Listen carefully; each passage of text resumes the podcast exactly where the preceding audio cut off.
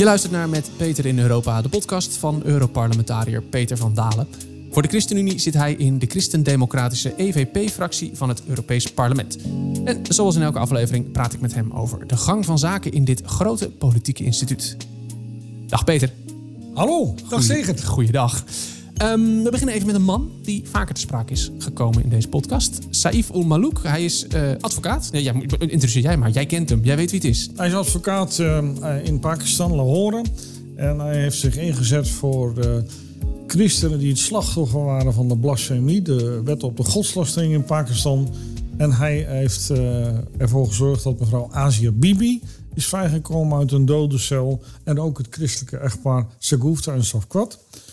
Um, nou, wat er gebeurd is, um, het Engelse House of Lords heeft besloten hem een uh, award, een erkenning te geven. En um, uh, toen hij daarover werd bericht in augustus, belde hij mij op. Toen zei hij, Peter, wat er ook gebeurt, daar wil ik dat je erbij bent. dus kom naar Londen. Nou, ik heb mijn agenda schoongeveegd. En ik ben dus afgelopen maandag naar Londen gegaan. En ik kwam er in de House of Lords. En uh, ik zat er in een commissievergaderzaal met een aantal lords en ladies. dat is wel uh, een van de leuke dingetjes dan. Ja, uh, ja dat zijn de krenten in de pap. Ja. en ook een aantal mensen uit de House of Commons. En vervolgens werd Malouk toegesproken door een paar mensen. Ik was er daar één van. En toen kreeg hij onder klaterend applaus deze Jinnah Award uitgereikt door Lord Elton. Nou, daarna hebben we nog een genoeglijke receptie gehad en ik ben met hem wezen eten. Maar ik vond het prachtig dat House of Lords heeft gezien, deze man heeft echt iets gedaan. Ja. En we erkennen nu ook als House uh, door deze award uh, zijn uh, inzet voor christenen. Ja, nou ja, ik zat er hier nog even over na te denken vanochtend. En toen dacht ik, ja, deze man heeft gewoon levens gered. 100%. Ja. Heel veel levens gered. En daartegenover zijn eigen leven is in gevaar gekomen. Ja, hè? We ja, hebben al eens vaker gezegd, op een gegeven moment is hij gevlucht uit Pakistan. En uh, heb ik met behulp van een aantal anderen hebben we hem in een safe house in Rijswijk, Voorburg uh, gezet voor een uh, aantal maanden. En tot op de dag van vandaag wordt hij bedreigd. dat weet hij ook. Dus hij heeft niet alleen levens gered, maar ook zijn eigen leven op het spel moeten zetten. Ja, ja, dus dat, dat, is dus dubbel. Uh, hij verdient eigenlijk een dubbele award. nou, misschien kan hij er nog eentje krijgen. Uh, jij hebt hem dus gesproken daar natuurlijk. Uh, we kennen hem als het, hè, wat jij noemde al, de advocaat van, van hè, onder andere Asia Bibi. Dat zijn een beetje de, de bekende zaken. Waar is hij nu nog verder mee bezig? Hij is nu nog bezig met de verdediging van een aantal christenen die vanwege godslastering vastzitten in Pakistan. Nou, hij heeft natuurlijk de grote doorbraak geforceerd met de vrijlating van Asia Bibi. En uh, hij heeft goede hoop dat ook deze mensen uiteindelijk vrij gaan komen. Hè, door deze ja, bijl te zetten in uh, het juridische systeem in Pakistan, uh, denk ik, en dat hoopt hij ook, dat ook anderen nu vrijgesproken gaan worden. Maar hij is dus nog met een aantal van dit soort vergelijkbare zaken bezig. Kun jij hem daar dan nog bij helpen? Bij Sargufta en Sarkwat hebben wij als Europese parlement hem zeer geholpen. Hè. Ehm, toen uh, de zaak voor het Hoge Rechtshof kwam van Sagufta en Sakwat, uh, toen belde hij me op en zei die Peter, we hebben politieke druk nodig. Nou, toen heb ik uh, een motie door het parlement weten te trekken, het Europees parlement, waarin we zeiden, dit echtpaar moet vrij. Gebeurt dat niet, dan gaan we de handelsbetrekkingen met Pakistan bevriezen. Toen was het echtpaar binnen twee weken vrij. Hoe kan dat toch? Ja. Zo gaat het. Ja, ja. Onafhankelijke rechter. Nee, dus. Ja. Um, en um, ja, zo is de situatie nu. Um, maar ja, we blijven toch vooral ook met hem samenwerken, ook in deze zaken. En als die politieke druk nodig heeft, dan kan die op ons rekenen. Heel goed. Dan het thema waar we het echt over gaan hebben, deze aflevering. Want Peter, begin november was jij uh, met de buitenlandcommissie van het Europees Parlement in Armenië. Waarom waren jullie daar? Ja, klopt. Ik ben met een aantal collega's van die commissie in Armenië geweest.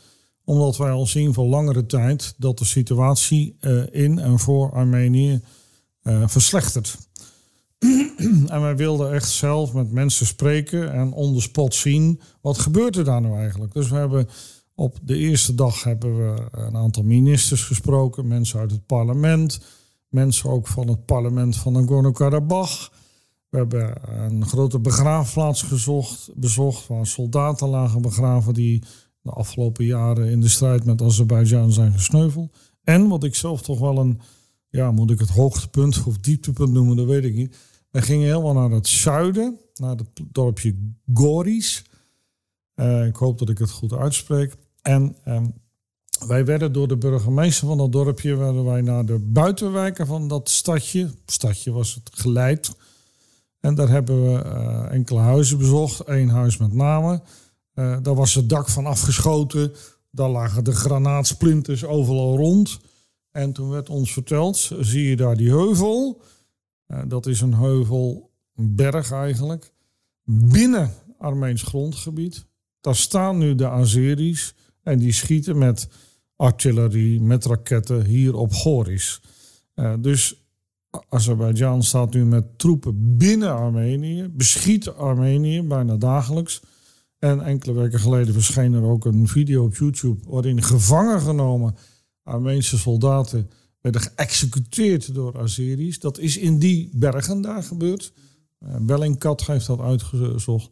Dus mijn conclusie was, die oorlog gaat nog elke dag Ja, door. ja. Niemand weet het. Het is een vergeten oorlog. En wij gaan dus nu eh, over enkele weken eh, twee rapporten bespreken in het Europese parlement. Over en Azerbeidzjan en over Armenië. En wij gaan dat rapport over Azerbeidzjan ook veranderen. Want het is veel te positief over Azerbeidzjan. Maar over de domme gasdeal van mevrouw van der Leyen met de president Aliyev. Dus eh, we hebben niet alleen gezien hoe het is, maar we gaan er ook nu politiek mee aan de slag. Nou, er zit iemand naast jou heel hard te knikken tijdens dit verhaal. We zitten namelijk eh, vandaag eh, met z'n drieën aan tafel hier. Ehm, ook aan tafel uh, Gorka Chikyan, welkom. Dankjewel. Uh, als mensen nou denken, wat een bekende naam... dan is dat waarschijnlijk omdat ze jou op tv gezien hebben... Hè, tijdens de coronacrisis. Vertelde jij regelmatig over je werk als uh, arts op de spoedeisende hulp... van het uh, Sint-Antonius ziekenhuis in Nieuwegein. Daar gaan we het niet over hebben vandaag. Jij bent geboren uh, in Armenië, in je tienerjaren naar Nederland gekomen... Um, hoe, jij, hoort dit, jij, jij hoort Peter dit vertellen, jij knikt. Ja. Jij herkent dit? Ja, nou ja, ik, het, het, uh, kijk, de, de, belangrijkste, of eigenlijk het pijnlijkste wat Peter zojuist zei, en ook wel goed om altijd te blijven benoemen, is die gasdeel. Kijk, dat is natuurlijk bizar voor mij om op het nieuws te zien dat er met heel veel poeha Russische gas wordt geboycott vanwege dingen die niet mogen. Ja, waarvan ja, ja. we denken, ja, als, uh, anno 2022 moet het niet kunnen. Dus we gaan een leider straffen om zijn gedrag. Maar weet je wat we doen? We doen een deeltje met een andere leider. Die precies hetzelfde doet. Misschien wel voor jullie Europeanen op een kleinere schaal. Althans, ik denk dat, het, dat je veel minder eigen belangen betrokkenheid hebt met Armenië. Dus het is veel minder pijnlijk. En dus ook krijgt het nagenoeg geen aandacht. Maar je straft de ene leider door politieke sancties en je gaat naar een ander die in mijn beleving nog ergere dingen doet. Ja. En dat is voor mij niet te begrijpen, niet te bevatten. Meteen de essentie van de hypocrisie. Met alle respect, Peter, voor heel veel collega's van jou die politiek bedrijven, die op zoek zijn naar eigen belang en naar een spel om er zelf beter van te worden. Er zijn ook heel veel andere partijen. Dus ik bedoel, je, je weet denk ik dat spel veel beter dan ik. Maar ik, uh, ik kan daar echt heel boos om worden. En ja. daar ben ik niet zo snel hoor. En ik snap het allemaal wel. Maar het is, het is, niet, te het is niet te begrijpen. Dat, dat, dat is raar, dat is bizar. Ja. ja. Dus die, die gasdeal is voor jou wel echt een soort van... Ja, hoe moet ik het zeggen? Een soort van lont in het kruidvat? Ja, dat is een slap in your face. Dat is, dat, ja. uh, wij hebben natuurlijk uh, redelijk recent nog met de 44 dagen uh, oorlog zeg maar, in Nagorno-Karabakh ook heel veel gelobbyd, geprobeerd aandacht te vragen en ook veel met, met regerende partijen in Nederland gesproken van joh, kunnen we toch niet iets meer politieke druk zetten, et cetera, et cetera. En dan ja, nog amper 1, 2 jaar later gebeurt er dit. Dus dan denk ik van, is nou politiek echt eerlijk wat, wat, ja. wat gebeurde? Dat is zo pijnlijk. Maar die deal is niet alleen schandalig vanuit een politiek oogpunt, want je hebt helemaal gelijk, Gor. Er wordt een deal gemaakt met een meneer die minstens zo kwalijk is als meneer Poetin. Maar het is ook niet nodig. Want wat wordt gebeurd er? Op het ogenblik krijgt Europa zo'n 10 miljard kuub gas per jaar uit Azerbeidzjan. In de komende vier jaar moet dat gaan naar 20 miljard kuub. Dat is peanuts. De gasboycott die we nu al hebben door ja. Rusland gaat over 160 miljard kuub. Ja. Dus je praat over misschien 10 of 12 procent.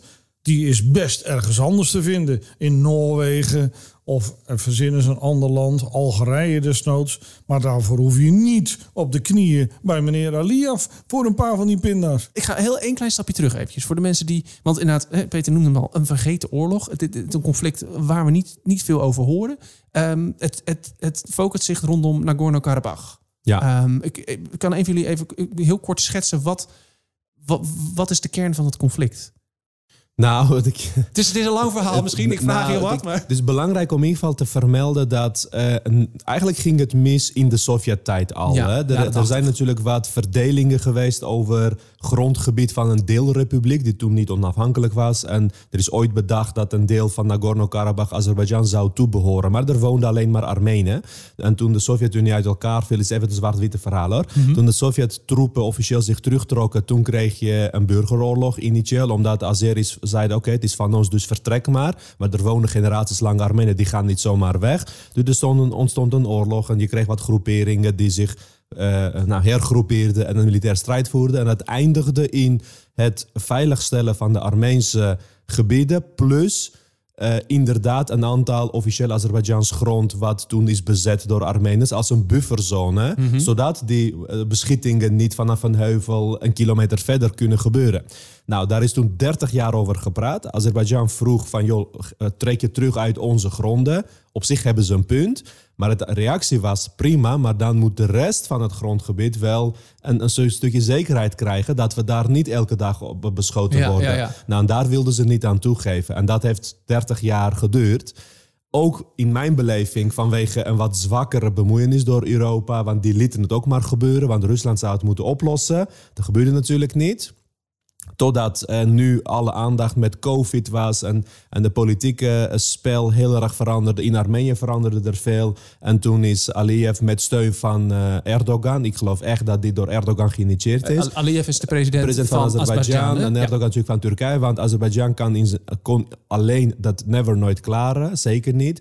Die heeft veel wapens en kennis vanuit Turkije gehaald. En die hebben toen dat grondgebied met geweld eh, eh, heroverd. Ja, dat is met twee, heel twee veel jaar, doden. Dat is ongeveer twee jaar geleden geweest, hè? Ja, 2020. Ja, klopt. Ja. En het probleem nu is dat, dat het hier niet bij stopt. Zij, en, en dat is wat Armenië altijd voor heeft gewaarschuwd. Die weet, al zouden we ons terugtrekken zonder geweld uit deze gebieden, dan gaat Aliyev door. Zodra die proeft van er valt iets te halen. Ik bedoel, het is een president die officieel zelfs eh, aankondigt, we gaan tot Yerevan, de hoofdstad van Armenië. Dus die haalt dingen in zijn hoofd wat gewoon agressief is, wat gewelddadig is. En, en nu ja, hebben ze, ze hun zinnen gezet inderdaad op meer Armeens grond en een heel belangrijk eh, eh, deel in het helemaal het zuiden van Armenië hebben we nog een piepklein grensje met Iran. Ja. Als wij die grens verliezen, dan heeft Armenië echt een blokkade. Dan heb je Turkije, Azerbeidzjan en nog een klein grens met Georgië. Maar dat, dat- dan, dan heeft Armenië een heel groot probleem. Ja, En ja. Azerbeidzjan die wil dat grens langs Iran overnemen. Ja, dan, dan komt Armenië in een blokkade. Dat is economisch, politiek en militair een ramp. Ja, en die oorlog gaat dus nog elke dag door. Hè. Ik vertelde je dit. Ik ben op een grote begraafplaats geweest. Daar lagen soldaten begraven van de oorlog van 2020. Maar ik heb ook gestaan bij een aantal versgedolven graven die net waren gemaakt. En dat waren soldaten die nu ook gesneuveld zijn. Onder andere in dat berggebied in het zuiden. Want de Russen, die de vrede zouden moeten handhaven... ja. die st- vertrekken stap voor stap. Ja. Die gaan allemaal naar Oekraïne, die want- soldaten. dat- En mevrouw van der Leyen, die heeft nu meneer Aliyev op een podium gezet. Dus Azerbeidzjan voelt zich gesterkt om door te gaan. Mhm. Plus, en dat moet ik helaas ook voor deze microfoon zeggen... de wapens van meneer Aliyev van Azerbeidzjan komen niet alleen uit Turkije... maar ook uit Israël. Want Azerbeidzjan is een vijand eh, van Iran... en Israël kijkt tegen Iran aan... en de vijand van mijn vijand is je vriend... Ja, ja, ja. Dus met Israëlische drones zijn er Armeniërs gedood. En in het bezette gedeelte van Nagorno-Karabakh, dat ligt aan de grens met Iran, worden nu twee vliegvelden gebouwd. Mhm. En die vliegvelden gaan, worden mede gebouwd door Israël. En die gaan straks gebruikt worden voor Israëlische aanvallen of tegenaanvallen tegen Iran. Dus het is ook een heel geopolitiek Ja, complex conflict. dat, ja. Waarbij Israël, vind ik, een zeer kwalijke rol speelt. En het probleem voor Armenië is van waar haal jij je dan je wapens? Als Armenië namelijk wapens zou mogen kopen van Iran bijvoorbeeld, Dan krijg je weer dat Israël nog bozer wordt. Ja, en, ja, en, dat u- zal in het en Westen, in, en dat zal in Europa ja. ook niet terwijl, per se... Terwijl Europa en Westen zelf Armenië niet helpt weer. Dus Ja, ja. En, en, snap je? Dus het is, het is heel lastig. En Armenië is een heel klein land. Dus we zijn afhankelijk. Ik bedoel, de, oorlog van 44 dagen waren we door al onze wapens heen. Hm. Dus je moet nieuwe leveringen hebben. Nou, Rusland die, die liet het afweten. Ehm, Europa praat alleen maar. Europa maakt zich zorgen, zeggen we wel eens. Want die is, het is in elke, elke statement, ja, we maken ons zorgen. Ja, dat, eh, dat Thoughts and verhaal prayers, zeggen we in. Amerika, hè? Thoughts and Dus, prayers. dus ja. Armenië staat echt... prayers. Ja, precies, Ja. ja. Dus Armenië staat echt met de rug tegen de muur. Ja, wat wil je even benadrukken? eh, Rusland wordt genoemd een paar keer in de situatie. Want Rusland is eh, twee jaar geleden is een wapens, was de oorlog wapenstilstand. En Rusland heeft toen gezegd: wij sturen een soort van vredesmacht. Ja. Dat klopt, hè? Dat, Ja. Maar alleen het probleem is nu: Rusland heeft eh, andere dingen aan het hoofd. Ja. En de vredesmacht wordt langzaamaan teruggetrokken, uitgedund eigenlijk. Ja, klopt. Praktisch wel. Alleen, ik moet eerlijk zeggen dat ik persoonlijk denk dat Rusland ook belang heeft in Nagorno-Karabakh. Dus die gaat, zodra die de kans krijgt en weer ruimte heeft, gaat hij daar weer manschappen positioneren. Want dit hele oorlog is in mijn beleving ook nooit begonnen zonder wetenschap van Poetin. Dat kan niet. In dat regio kan geen vlieg neergeschoten worden voor, zonder dat Poetin het weet. En het is natuurlijk een manier geweest om de Russische soldaten op dat grond te krijgen. Want daar waren ze al heel lang niet welkom, zeg maar. Dus ik denk dat ze die kans niet laten gaan. Hoor. Dus, die zullen vroeg of laat daar zich mee bemoeien. Maar nu hebben ze andere dingen aan hun hoofd. Inderdaad. Nou ja, Ja. het punt van Rusland is, we hebben nu gewoon gehoord en gezien dat de Russen zich terugtrekken richting de Oekraïne, die mensen. De Europese Unie heeft inmiddels sinds enkele weken een waarnemingsmissie daar nu lopen. Dat zijn 40 mensen en die nemen waar wat er gebeurt. Precies, dat met de goede lach, maar het reactie klinkt wat cynisch, zeggen. Hè, en, die, klinkt wat en, die, cynisch en, die, allemaal, ja. en die mensen hebben niet eens persoonlijke bewapening. Je zou toch verwachten, geeft als mensen op zijn minst een, een, een eigen pistool of zo. Nee, die zijn ook nog onbewapend. Terwijl die Russen zijn zwaar bewapend. Deze mensen niet. Maar ja, uiteindelijk, eh, ik denk toch dat de terugkeer van de Russen lang op zich laat wachten. En ondertussen gaat Azerbeidzjan door en door en door, om stap voor stap. Nou, uiteindelijk misschien zelfs wel op te rukken richting Yerevan. Ja, wie- want inderdaad, wie helpt Armenië? Dat is de vraag die ik dan heb. Nobody. Nobody helpt Armenië. Dat is Nou, het ik- onthutsende De wat ik enige hoop die we soms hebben is nog eh, Macron of de Franse president. Ja? Want dat is van oudsher een land waar heel veel Armeniërs wonen. En ook wel eh, go- eh, goed meebouwen met het land. Dus we hebben wel nog de gunst van de Fransen. Ja. Maar ook dat blijft vaak bij woorden alleen. Ja, ja, en Frankrijk is onderdeel van de EU en zal, als ze iets willen doen, waarschijnlijk eh, ergens de steun van de rest van de EU Klopt. willen. Ja, Maar- de, grote, de grote zoon van Armenië hij heeft in Frankrijk gewoond, hè, Charles Aznavour. Mhm. Je ziet ook zijn beeltenis overal in Armenië. Maar het lijntje van meneer Macron wordt steeds dunner. En dat vond ik dus het onthutsende ook voor mijn bezoek. Ik heb gezien dat Armenië eigenlijk steeds meer alleen komt te Ja. staan. Ja. En de Russen, nogmaals, die gaan stap voor stap daar de deur uit. We zijn daar bij zo'n kamp geweest waar de Russen gelegerd waren. Nou, er was geen kip meer te zien. Eh, en eh, meneer Aliyev, eh, ja, die rukt nu op. En, en wie helpt Armenië? Ook Ja. de USA niet. Het is Maar gewoon- Peter, hoe zit het dan? Want ik was naast die gasdeal eh, ook ergens eh, emotioneel geraakt door de deal wat nu de Nederlandse minister van Defensie ongeveer 110 miljoen euro uittrekt voor wapens voor Oekraïne. Ik snap het, prima, maar waarom dan 0 euro voor wapens voor Armenië? Goeie vraag. Ik zou die vraag maar eens aan de collega's in Den Haag stellen. Ik vind dat we nu Armenië actief moeten gaan steunen. Maar Zegert heeft gelijk. Het buitenlandbeleid eh, wordt niet meer alleen door Nederland gemaakt. Dat is natuurlijk iets wat we in Europees verband doen. En in Euro- Europa zijn er ook een aantal die zeggen... ja, hoor eens even, Armenië is, vinden we niet interessant genoeg. En we moeten ook uitkijken dat we de relatie met Turkije niet te veel onder spanningen zetten. En daar hebben we dus mee te maken. De context is nu helaas zo complex dat Armenië zit nu in de hoek waar de klappen vallen. Ja. Nou, wat ik in ieder geval doe in het Europees Parlement, dat is de terugkomst van onze trip. Wij gaan echt de policy tegenover Azerbeidzjan in het Europees Parlement veel harder maken. We gaan de policy richting Armenië veel positiever maken. En we gaan dus vanuit het Europees Parlement nu druk zetten richting de mensen die het buitenlands beleid in Europa maken. Dit moet anders. Ja, want het Europees Parlement kan niet besluiten wij leveren wapens aan Armenië. Nee, dat kunnen we niet. Dat Sterker kan niet. nog, als het gaat over buitenland beleid van de Europese Unie, dan is dat voorbehouden aan de ministers van Buitenlandse Zaken. Ja. En wij kunnen die ministers niet blokkeren. We kunnen ze adviezen geven. Ja. Want buitenlands beleid is bijvoorbeeld net zoals belastingbeleid een bevoegdheid van de lidstaten.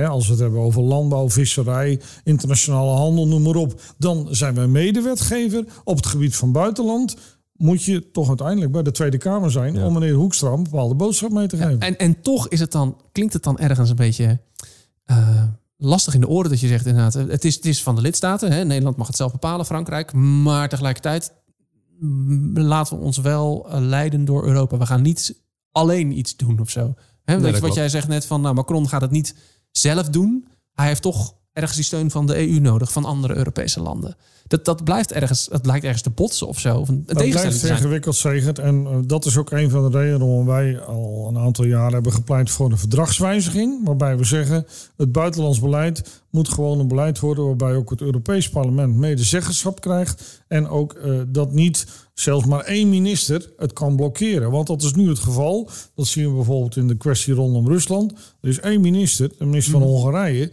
die blokkeert verdere sancties tegen Rusland. Dus ja, dat kan niet langer zo. Dat ringt al veel te lang. Ja, waarmee de EU dus wel in een heel lastig pakket zit nu. Want aan de ene kant zeggen we, we willen Armenië steunen, maar je hebt Rusland nodig daarin. En EU en Rusland zijn op dit moment niet bepaald vrienden. Nee, eh, dat, dat klopt. En ik, ik zie dit, dit hele grote vraagstuk niet alleen in een geopolitieke context, maar ook in een clash van civilizations. Want laten we nou eerlijk wezen, in Armenië, waar je ook komt, overal is duidelijk, het is een christelijke natie. Eh, Op een gegeven moment reden wij zelfs in de nacht van Goris terug naar Jerevan. Hoeveel verlichte kruisen ik niet onderweg heb gezien op bergen en op huizen en op kerken. Dat, dat heb ik nog nooit nergens ergens gezien. En het is toch ook Turkije met Azerbeidzjan tegen eh, de, de, oud-christelijke cultuur van Armenië. Dit land is al sinds, ik denk, jij weet het beter, Gor, eh, de derde eeuw of weet ik wanneer. Ja, een 1700 jaar Een christelijke natie. 1700? Dus het Ja, is, het is Ja, ook 1700 een, jaar lang, hè? Ja, ja, ja. het is ook een clash van civilization. En dat werd mij ook met zoveel woorden verteld. Want onze delegatie heeft ook een bezoek gebracht aan de kardinaal van eh, Armenië. Die zit in een of ander eh, gebouwencomplex net buiten Jerevan. En die zei ook, vergeet u ook niet dat het een, een, een clash is tussen ja, religies en oude culturen. Het is meer dan alleen een geopolitiek. En dat, wil ik ook gezegd hebben. Eh, Dat het daarom ook mij extra aan het hart gaat als ik zie hoe mijn broeders en zusters in Armenië in de verdrukking komen. Dat is mooi om te horen, Peter, want dat is eh, ook een boodschap wat ons niet goed lukt om te communiceren richting Europeanen, die dat, die dat vaak buiten beschouwing willen laten, helaas. Eh, maar dus ik vind het heel fijn dat jij dit zegt. Maar dat zagen we natuurlijk ook in de bombardementen van kerken in Nagorno-Karabakh, wat geen enkele militaire zin heeft. Maar Azerbeidzjan die zei, ja, per ongeluk een, een mooiste kerk geraakt. Dat is natuurlijk onzin. De kerk raak je niet per ongeluk. Dus daar zat ook heel veel symbooloorlog achter. En dat, eh, dat is gaande. Ja, dat klopt. Dat is heel pijnlijk. Cor, heb jij nog hoop hiervoor? Als die Jezus terugcoacht, ja. nee, maar kijk, voor die tijd? Ehm, ik begin steeds meer en meer te zien dat uiteindelijk niet het recht of eh, eh, eerlijkheid lijkt te zegevieren in de wereld waarin we leven, maar meer toch de, ja, de sterkste lijkt gelijk te hebben, de rijkste lijkt gelijk te hebben. Dat zie je natuurlijk ook. Volgens mij is dat eh, werk geweest van onder andere Pieter Omtzigt om de, het caviarpolitiek van Aliyev bloot te leggen. Dat is veel, er is veel over gezegd van hoe ze Europarlementariërs ook een beetje pleasen, een beetje cadeautjes geven en voor zich winnen. En zolang dat lijkt te zegeveren, is natuurlijk voor alle andere groepen een beetje hopeloos. Maar weet je, heel simpel. We hebben nu, een beetje over politiek en oorlog. Maar kijk, wat we nu, de discussie die we nu hebben rondom Qatar. Oké, ik begrijp het, prima. Maar als je kijkt naar wat eh, Aliyev gedaan heeft met deze eh, eh, 44 dagen oorlog van, van recent, zeg maar. Er is niemand die praat over de Formule 1 in Baku. Dat vinden we allemaal prima. Snap je? Dus dat, dat, dat is raar, want dan ga je dus in feite met z'n allen een evenement toejuichen waarvan je weet de mensenrechten en er is een enorme dictatuur daar gaande. Die, die vergeet je dan even, maar je moet wel hoognodig iets vinden van Qatar. Dus het is soms voor mij als Armeen heel erg hypocriet wat ik Ja, hoor en zie. ja. Ik ben blij dat je dat noemt, want kijk maar op Twitter. Ik ben al jaren bezig, ja. niet alleen tegen de Formule 1 in Baku, in Baku maar tegen de Formule 1. nee, de, de, Formule 1 is Oh, namelijk Peter, weet je een, van de meest, een van de meest vervuilende circussen ter wereld. Voor het verplaatsen van dat circus, wat elke twee, drie weken ergens anders race, zijn 8 tot 10 grote 747 vrachtvliegtuigen nodig. Er worden per keer ongeveer 40 privéjets gebruikt. Per keer worden er 3000 mensen in vliegtuigen verplaatst. En worden er tientallen vrachtwagens gebruikt om dit hele circus te verplaatsen. Dus niet alleen dat racen van die gasten op een circuit ergens is vervuilend. Nee, nog veel vervuilender is het hele verplaatsen van dit circus. Dus Formule 1 breekt met de bek niet open. Nee. Nou, en dan helemaal. Nee, en mijn 1 in pijn ligt- je hebt natuurlijk nog, en je hebt nog wel een paar hè, in de Formule 1. Nog wel een paar circuits waarvan je denkt, "Mwah, Nee, maar, zijn? maar dat- dat, prima, maar het is een hele milieudiscussie, Peter. Prima, maar mijn pijn ligt Ja. met name Ah, ja. in de hypocrisie van eh, hè, de, de arbeiders die zijn omgekomen in Qatar. Dat leven is niet meer waard dan een Armeens leven. En, eh, dus, dus het is voor mij heel pijnlijk. Ja. Ja. Ja. En nu, Peter, wat ga je hiermee doen? Jullie gaan die rapporten bespreken. Je gaat het rapport aanpassen, zei je Ja, al. Hè? ik- ik- Rapporten- Ik, ik heb eh, vandaag de deadline voor de amendementen. Ik heb nu een stuk of tien collega's inmiddels bereid gevonden die mijn amendementen gaan meetekenen. Dat is een ongekende hoeveelheid. Dat hebben we nog nooit meegemaakt. En bovendien van bijna alle fracties. Dus eh, wij gaan over dit rapport stemmen. Ik, dat zal ergens december, januari zijn in de buitenlandcommissie. En dan komt het in april in eh, het voltallige parlement. Dus ik, hoop gewoon eh, werkelijk dat het ons gaat lukken dat we deze richting gaan veranderen. dit ook, Peter. Ja. vergeten conflict tussen aanhalingstekens op de kaart zetten. En dan hopelijk actie dus. Nou, ik denk dat als Aliyev, eh, de president van Azerbeidzjan, zou beter zou begrijpen dat, dat, dat het consequenties heeft wat hij doet, dat het al een stuk scheelt. En dat is, dat, dat is nu niet zo. Hij lijkt gewoon eh, zijn gang te kunnen gaan. Nou, ik zie die verandering, Gord, niet bij meneer Aliyev optreden. Het moet beginnen bij zo iemand als mevrouw van der Leyen. Ja. Dat hij het in de Ja. hoofd heeft gehaald Ja. om naar dat Baku te gaan en dat, dat, dat, dat pinda-contract over het gas te tekenen. Met zo'n kerel. Hoe kom je erbij? Ja. We gaan even een switch maken. Klinkt misschien wat ver, eh, ver af vanaf eh, wat we net besproken hebben. Maar er zit wel een lijn in. 7 december. Dan wordt voor de 25ste keer het Europese gebedsontbijt gehouden. Peter, jij bent een van de organisatoren hiervan. Voordat ik terugkom op die lijn waar ik het over heb. Vertel heel even, wat is dit voor evenement? In het Europese parlement vindt maandelijks een gebedbijeenkomst plaats tussen collega's in Straatsburg. Eh, Dat host ik ook en dat doen we al vele jaren. Tegelijkertijd hebben we ook al 25 jaar geleden afgesproken, en daar was ik niet bij hoor, maar dat men zei, ja, maar we moeten ook dat gebedsontbijt voor iedereen doen en niet alleen voor Europarlementariërs. Dus sinds 25 jaar hebben we het gebruik om op de eerste of de tweede woensdag van de maand december een groot algemeen gebedsontbijt te houden in het Europees Parlement. Dat doen we dan in Brussel. Nou, we hebben in het verleden daar ook al Nederlandse sprekers gehad. Premier Balkende is er geweest, Gert-Jan Segers, Kees van der Staaij. Maar ook iemand als meneer Van Rompuy, de toenmalige commissievoorzitter. En eh, dat gaan we nu weer doen. We verwachten honderden eh, gasten ehm, uit verschillende landen. En we hebben nu echt een eh, editie eh, 25, dat is toch een ju- jubileumeditie.